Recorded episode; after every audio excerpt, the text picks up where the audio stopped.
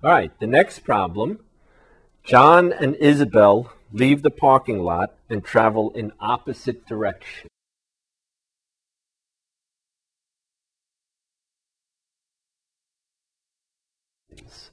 So here's the parking lot, and they're leaving and going in opposite directions.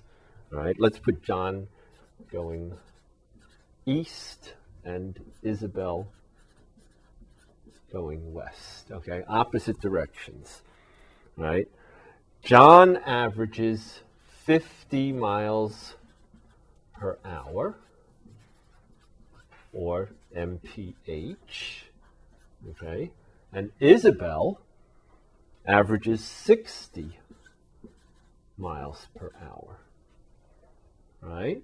And the question is how long will it take until they are 385 miles apart? All right? So, the question is how long will it take? So, we'll say let t equals the time required for them to be 385 miles apart. All right. So again, pick an easy number for t. Suppose t were 3. All right. If t is equal to 3, how far will John go? Well, John goes 50 miles an hour. In three hours, John will travel what? Right. 3 times 50. John will go 150 miles. Right?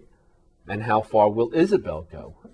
Isabel will go what? If if it's three hours, Isabel will go what? Three times sixty is 180 miles. Yes? If John goes 150 miles and Isabel goes 180 miles, and they're going in opposite directions, how far apart will they be? Right. They'll be 330 miles apart. Okay? Which is not the right answer, but it's structurally the way we're going to do the problem. Okay? Where did the 3 come from? Just made it up. It's an easy number. Right? So we have what? Not 3 hours, but t hours. Right? So how far will John go in t hours? Well, it's, it's really the same thing, except that it's not three hours, it's t hours. So John will go what? Right. 50 t miles. All right? And how far will Isabel go?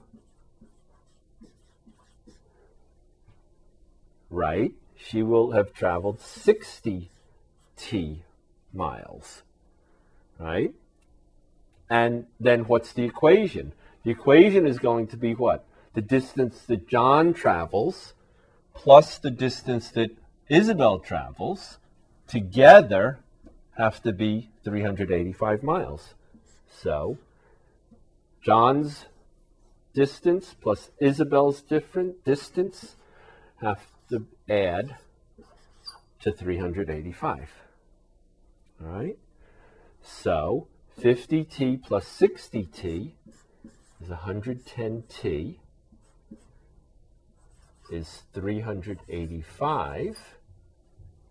All right. And how do we solve this equation? Right? It's a first degree equation. Right?